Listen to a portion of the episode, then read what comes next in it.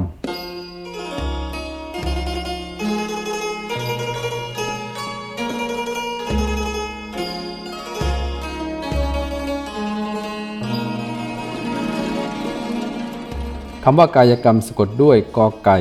สระอา ยอยักษ์สะกด อไก่รอหันมอม้าสะกด อ่านว่ากายกรรม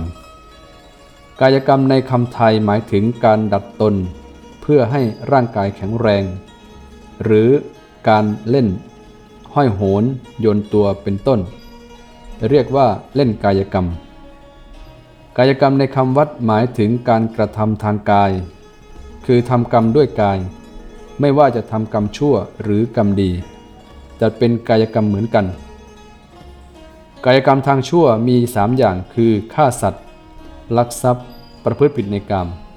เรียกอีกอย่างหนึ่งว่า กายทุจริต แปลว่าประพฤติชั่วทางกาย